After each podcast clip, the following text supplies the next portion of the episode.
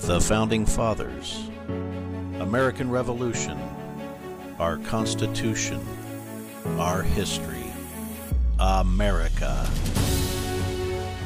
Thanks so much for tuning in as we discuss the people, places, events, and battles that turned 13 separate colonies into the greatest nation on earth, the United States.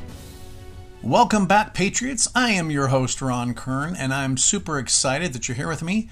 The show's 17th episode. I really do appreciate you taking the time to listen, learn, and experience all that we talk about the people, the places, the battles, and everything else associated with the American Revolution. On that same note, as the year is coming to an end, if you can believe it already, where did 2022 go? Uh, I receive an email with stats about the podcast. Now, normally I don't really pay too much attention to that sort of stuff, but they were pretty darn cool. So I wanted to share a few of them as really they relate everything to do with you my faithful listeners. So I thought you might be interested in it. Now, these uh, stats are only from one platform. And since we're available on many, I'm guessing the actual numbers are higher, but nonetheless, it seems like this podcast is gaining some traction. So that's cool. The first thing that the report listed is that this podcast has 80% more content than any other podcast listed as history. That's really cool.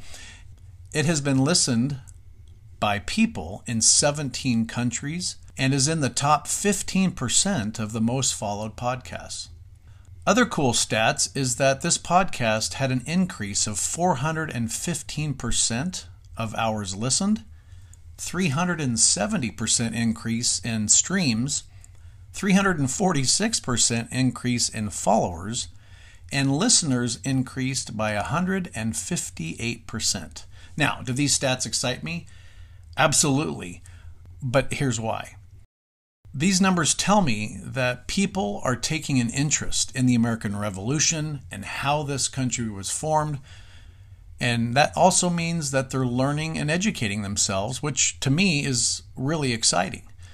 I believe many, due to events of the last few years, have had a desire that they may not have ever had before to really know and learn about the country's foundation, their rights, where and how this country came to be, and of course, that definitely includes the Revolutionary War.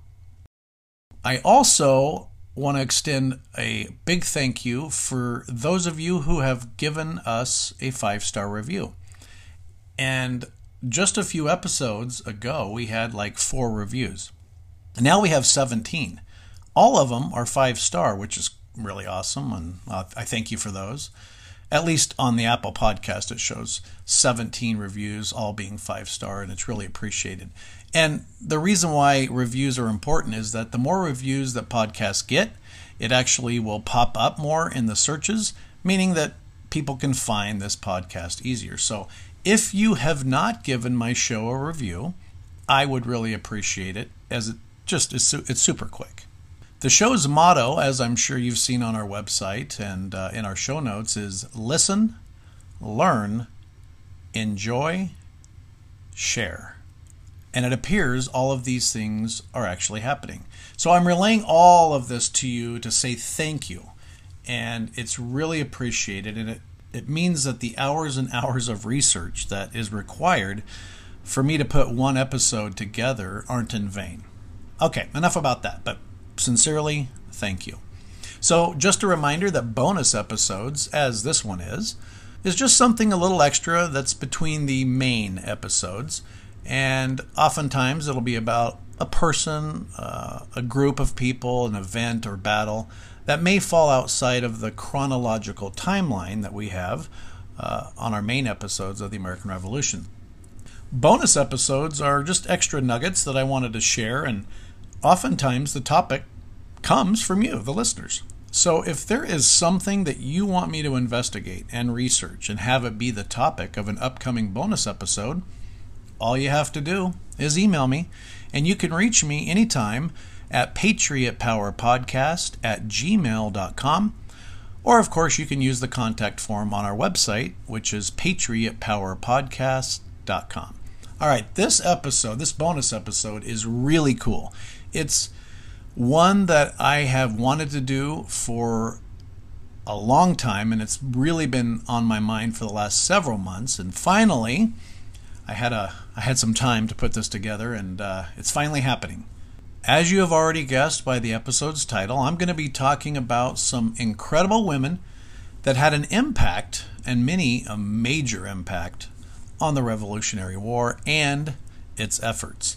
Now, in my research, I found a lot of women that are worthy of being included, but I'm just going to highlight three uh, that struck a chord in me and really blew me away. Now, I'll have links for each person that I speak about, and also links to books that are on this topic as well. And as always, neatly organized for you to dive in, and those are always located on the show notes. You can find the show note links right from your podcast, whatever platform you're listening from, or you can go to our website and they are all listed for you by show. So, when most people think about the quote important people in the revolution, perhaps George Washington, John Adams, Thomas Jefferson, Benjamin Franklin, and many of those type of names and founding fathers come to mind. Now, you'd be 100% correct listing these amazing men. However, often overlooked and rarely spoken about are the brave, courageous, and incredible women who had significant roles and did amazing things during the war. Some of the women and what they did might not only surprise you, but likely they're going to inspire you as well. The most well known women that have already entered your mind may have been Martha Washington, Elizabeth Hamilton, or Abigail Adams. Now, each of these truly remarkable women have countless books already written about them, biographies, and uh, probably a hundred or more. And, and they're very well known. So I'm not going to go into their lives and contributions on this show, uh, but I'll have links for them, of course, in the show notes. I will say, for me personally, Abigail Adams is one of, if not my favorite female of the Revolutionary War time period. Now, I'm not going to get started on her, as that would truly fill up the entire show, but I will say that John Adams, as a successful lawyer, vice president, and then our second president, would oftentimes talk with Abigail on important decisions that he would have to make. And it is known that he often sought her insight and wisdom and the what would you do type questions to her. And with her input, it really helped him make important decisions, some of which would ultimately affect everybody in the entire country. She was not only beautiful, but she was so smart, bold, and could hold a conversation with the best of them. Not too bad for a gal who didn't complete her schooling traditionally. She was self taught at home, and uh, she was a remarkable woman. Okay, I'll, I'll stop talking about Abigail right now, or, or it's all over. I'll just keep going. All right, so let's dive in. And I want to let you know that these three women that I'm going to talk about are not in any specific order of importance or spoke about first or last for any particular reason. Truth be told, they all are equal to being number one if there were such a ranking system. Every lady I talk about could easily fill up 25 pages of their actions, events, and, and accomplishments. So I'm going to hit some key points and highlights, but be certain there's going to be a lot more to learn about them. Uh, the links that I do provide for each of them will hopefully fill in some other details and gaps that I certainly will miss in doing this mini bio that I'm going to present. The first woman that we're going to discuss is Deborah Sampson Gannett. Now, Deborah was one of just a handful of women who actually fought in the Revolutionary War, and she did this disguised as a man. She was a descendant of pilgrims Miles Standish on her father's side and William Bradford on her mother's side. If you aren't sure who William Bradford is, I implore you to watch Desperate Journey. Uh, that's on History Vault. It's an absolutely accurate, historically accurate, and amazing documentary of those on the Mayflower. And knowing Bradford's life actually helps me understand how Deborah did such amazing things. Their family tree is full of incredible and brave people that kind of got the ball rolling and, and were the firsts in a, in a lot of things. You can actually get a free trial of History Vault if you don't want to pay for a subscription. So sign up for a free trial, watch that Desperate Journey. It's really, really good. All right, so getting back to Deborah, in 1781, she dressed as a soldier and using the name Robert Shurtleff, enlisted to serve in the 4th Massachusetts Regiment. She didn't serve for a month or three months or even six. She served for the full three years. She dressed as a man, which included at the time a suit and a ruffled shirt. She put her hair in a ponytail, which was common back then for men, and she bound her breasts with a tight cloth. Now, soldiers back then, they wore their clothes all day and all night, and they slept in them, so being discovered at bedtime wasn't an issue. And not having or the ability to grow a beard wasn't a problem either, because many of the soldiers were very young and beardless teenagers, so she really fit in and looked like any other soldier. Her luck of not suffering an injury did run out in the summer of 1782 when the unit that she was in was attacked by loyalists, which charged her unit with bayonets. Now remember, a bayonet is the long, sharp, sword looking thing that is attached to the top of a musket. In that attack, she was slashed in the leg, and if that wasn't bad enough, she was then shot in the leg and suffered a head wound to top it all off. At the hospital, the doctor treated her head wound and she denied having any other injury. Knowing the danger of infection and likely death of a musket ball left unattended, later that day she confiscated a scalpel or another sharp medical instrument, and she actually removed one of the musket balls that was lodged in her thigh.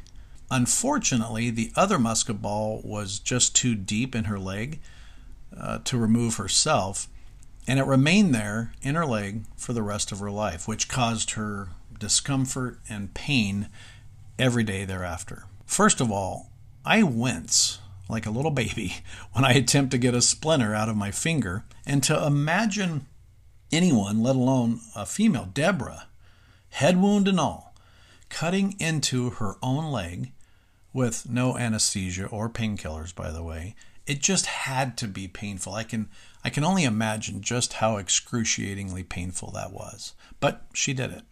Now, later in the war, she contracted a fever and became way too sick and weak to worry about or be aware of anything happening to her, which includes a doctor's exam. That doctor's exam revealed her secret that this brave young man soldier was not a man at all. It was actually a female. Now, the doctor that did this exam, he has a fun name, Dr. Barnabas Binney. He discovered the male soldier he helped was actually a woman. Now, it's interesting that he did not tell anybody about this discovery. In fact, he never even told his family. General John Patterson, then commander of West Point, was eventually told the story by Dr. Binney, and instead of a negative outcome, it actually was quite the opposite. She met with the general six weeks after the Treaty of Paris was signed, and the Treaty of Paris officially ended the war. And Deborah, or should I say Robert Shurtleff, was honorably discharged from the Continental Army. She then sent a petition to the state of Massachusetts to receive benefits, a pension, for her service in the war. This is where it gets sad because she's not alone in this type of delay, but it she had to wait for a decade, 10 years for it to be approved. So during that time, she married and had children But as everybody back then had to deal with, they had mouths to feed and a family to take care of. So to, to make money, she went on a local tour telling the crowds of how she dressed like a man and fought in the war. She would also speak about how she was injured during the war, and without intentionally trying to do so, she kind of became well known and, and a little famous. Her story and presentation can be considered the first lecture tour by an American woman. Now, she really, as, as her story and her speaking increased, it caught the attention of a lot of people, and one of those was Paul Revere. Now, Paul Revere was so impressed with what she did to serve the country that he wrote a personal letter asking for an additional pension and likely, since it was Paul Revere writing and requesting it, she received it, as she should have. But that's that's kind of a cool little side note. Uh, the letter that he wrote uh, can be viewed on our website in the show notes, but the last part of it says, quote, I have no doubt your humanity will prompt you to do all in your power to get her some relief. I think her case is more deserving than hundreds to who Congress have been so generous. So he was writing this letter to Congress saying, um, You've already helped a lot of soldiers. This one is just as worthy. She died in 1827 at the age of 66. Wow. Just wow. Was was she an amazing woman or what? Next up is Nancy Hart. Nancy was born in 1735 and she grew to be six foot tall, had red hair, she was quite strong, and various accounts describe her as, quote, having a full temper. Now, the average height for a man during that time was five foot seven, so she towered over most everyone. Even the Cherokee Indians called her Wahachi, which means war woman. Daniel Morgan, who was very instrumental in the war and a general for the Continental Army, was her cousin. So Nancy was definitely known as a notorious rebel, and she eventually became a spy. Now, she could not read or write, but she could live off the land and roamed the backcountry locations as good or better, likely, than any frontiersman that you would compare her to. She has quite a few exploits and stories that took place after the war, but during the war, one of the most popular involved her capture of several British soldiers. According to local legend, six British soldiers entered her home to question her about the assisting of a patriot in escaping from the redcoats. So you have these six British soldiers coming in and kind of rudely just barged on in and started questioning her about a patriot that they felt she helped escape. And they weren't very nice. And actually, they were exceptionally rude. Um, so, so much so that they then demanded that Nancy cook up a meal for them. Since they couldn't get anything out of her regarding the escaped patriot, I guess they felt that they would well, leave with a full belly. Instead of doing what her instincts likely told her to do, she did as she was told, and she prepared a meal for them and started to joke with them a little bit and was very kind to them. Something probably, I'm guessing, she had to bite her lip to do the entire time. In addition to the food, she provided them with alcohol. She even got to the point of really kind of conversing back and forth, telling jokes, and uh, and I believe that, along with the alcohol, which she always ensured their cup was always full, it allowed them, the soldiers, to kind of drop their guard. Side note, I did a little digging, and it appears that the meal she made for them was smoked venison, hoe cakes, and fresh honeycomb. Some say it was turkey, but I suppose it's really not that important, but I thought I would share that side note with you. Now, while the soldiers devoured the meal, Nancy and her 12 year old daughter discreetly removed all of the soldiers' muskets from the corner of the room where they stacked them after barging into her home initially and prior to sitting down to the meal. Realizing what happened, one of the soldiers stood up and started approaching her. Not the best decision or the person to act tough with, as Nancy took her musket and shot him dead right then and there.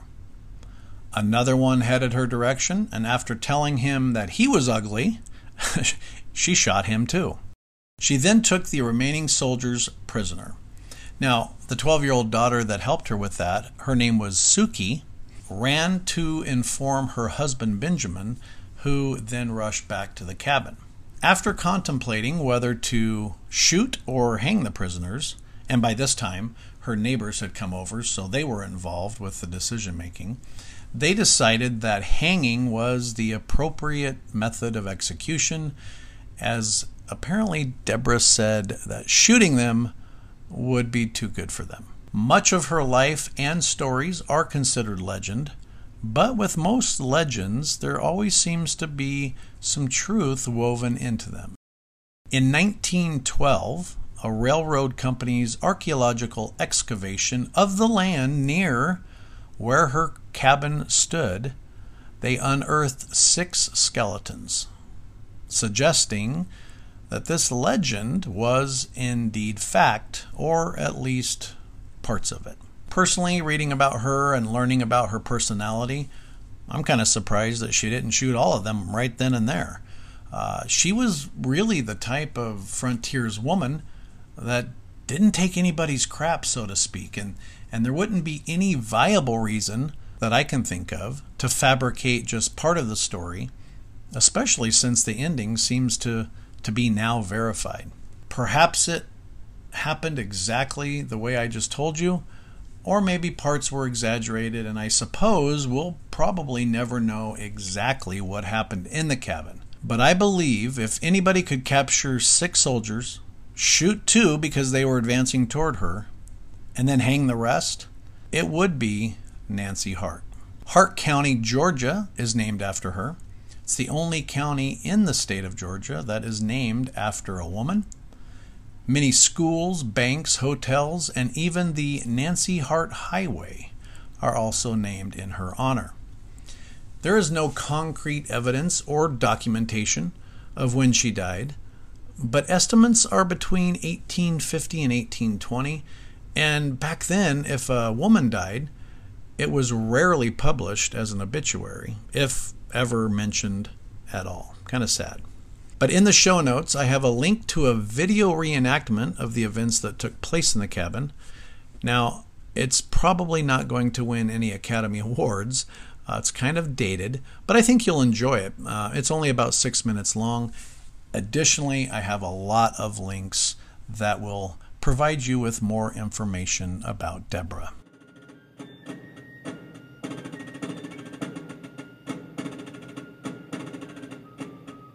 If you like my podcast and what I'm doing, and you want to support it, I have a few ways that you can do that. Word of mouth is certainly the best way to advertise, so please tell your friends and family about this podcast. It's kid friendly too, so you can share it with teachers and schools if you want to. Podcasts that have a lot of reviews are just found easier. So if you have a few seconds, and literally that's all it takes, go to the bottom of my podcast, click the number of stars that you feel it is warranted, and that's it. You can write something if you want, but that's not necessary. It literally takes you just a few seconds. Lastly, we have some pretty cool patriotic gear on our newly launched online store. We have mugs, t shirts with famous and important revolutionary quotes. Thanks for your consideration, and now let's get back to the podcast. The last amazing woman that I'm going to cover in this show is Anna Smith Strong. Anna was born in 1740 in Setauket, New York. Now, if her name or the city sounds familiar, it may be due to her being a central figure on AMC's Turn Washington's Spies. Now, I've discussed this series in previous shows, and if you still haven't watched it, I recommend that you do. You can watch the entire series on AMC, and I think YouTube even has all of them as well as probably a few other streaming services. So just search "Turn Washington Spies" and uh, and watch it. Anna's husband, Selah Strong, was a captain in the New York militia. In 1778, the British imprisoned him in New York City on the dreaded HMS Jersey as a presumed spy. Now, during her husband's imprisonment, Anna would actually bring him food and was able to negotiate his release through her family connections. And had she not brought him food, he likely would have died, as being on a British prison ship in the Revolution meant almost certain death. And the HMS Jersey was probably the worst of the worst regarding prison ships. Continental Army Major Benjamin Tallmadge began working with Abraham Woodhull in the summer of 1778 at the height of the Revolutionary War to provide George Washington information on British Army operations in their headquarters in New York City. It's a really long way to say that they created a spy ring. And members of this spy ring gathered and passed information between 1778 all the way through the British evacuation in New York in 1783. Woodhull needed his neighbor, who happened to be Anna Smith Strong, to advise him of Caleb Brewster's location, which is how Anna got involved in the first place and became a spy in the Culper spy ring.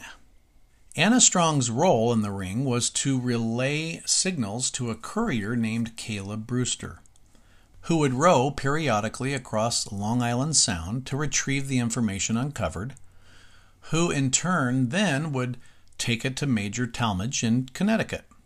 Now, how she would signal them was pretty darn clever. Hanging clothes to dry was a very common thing women did back then and is about as mundane as you could get. And not doing anything to stand out or have a spotlight on them is a good way to stay under the radar, and that is what Anna did. So she would take her laundry out to the tip of Seaton's neck, where her clothesline was easily visible from a boat in the Sound, and also was visible to Woodhull at his nearby farm. If a message was ready to be picked up, she would hang a black petticoat on the clothesline. Then, however many white handkerchiefs were hung with it, identified the cove on Long Island Sound where both Woodhull and Brewster would meet up. They intentionally moved from cove to cove just in case the British ever caught on to what they were doing. Now, if nothing was hung on the line, that meant there was no message. If a black petticoat and three white handkerchiefs were hung up, they both would go to the third cove to get updated information. Simple, but really extremely beneficial and effective. And I believe, uh, if I remember right, that there were a total of six coves. The Culper spy ring achieved more than any other intelligence network during the entire war. In 1780, they uncovered British plans to ambush the newly arrived French army in Rhode Island, and they also uncovered information involving the secret negotiations between Benedict Arnold and helped capture Jean Andre, who was the British officer that Benedict Arnold was communicating his treason with. In the book, spies, cities, letters, and more were referred to by a number, all in code, never listing actual names for obvious reasons. Although it can't be 100% confirmed, it does make sense on location, prominence, and being referenced of what she did that Anna Strong could be agent number 355.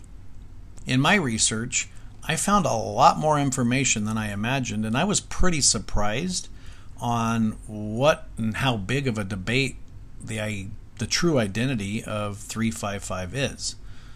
On one hand, people swear up and down that 355 is Anna Strong, while others say there's no way to prove it, or others say it could never have been her.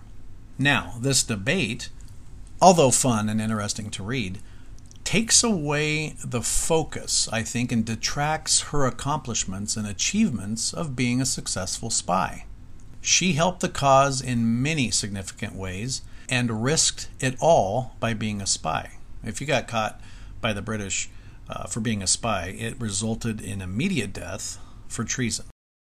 So, whether or not she was or wasn't 355, to me, is irrelevant.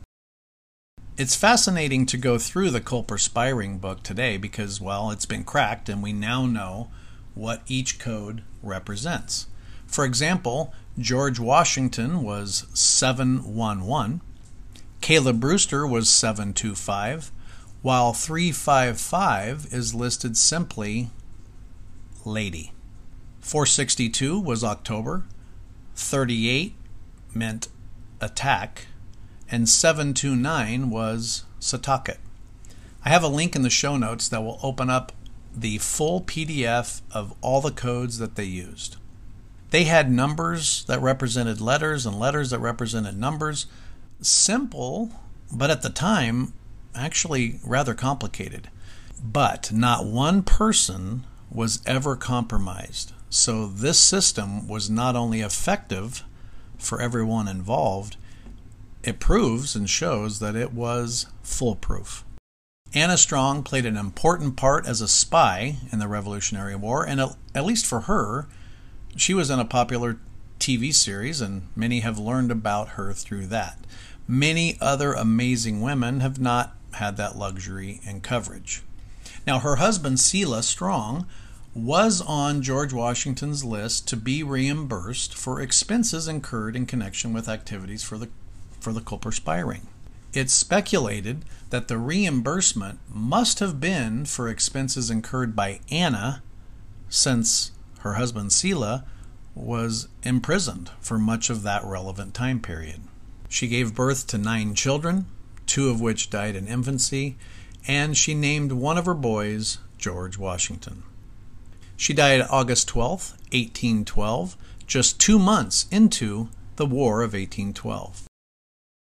So, what can be learned from these three women?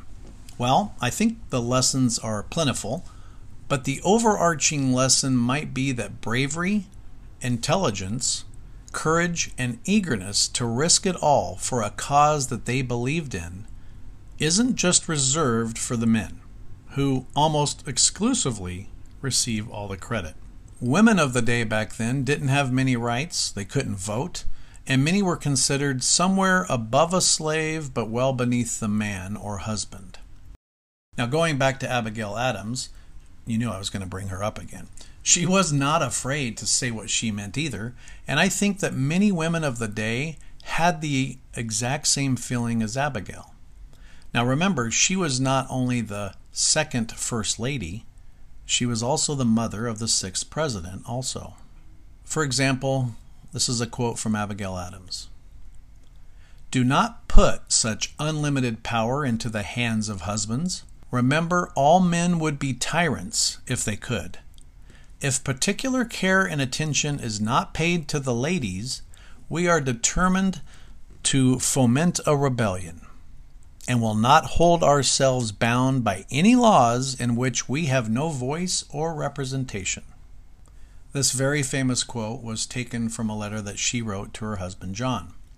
Another quote that Abigail said was, I desire you would remember the ladies and be more generous and favorable to them than your ancestors. My hope after listening to this show is that we all remember the ladies. It's quite clear they deserve it. Thanks for listening and hope that you tune in next time with us here at the Patriot Power Podcast. Make sure that you hit subscribe so you'll get notified when our new episodes are available for you. And we hope that you check out our websites, which include our show notes, links, documents, and more at patriotpowerpodcast.com or ilovegeorgewashington.com. Until next time, hope that you and your family have a blessed week. And remember, be safe and tell a veteran thanks for their service.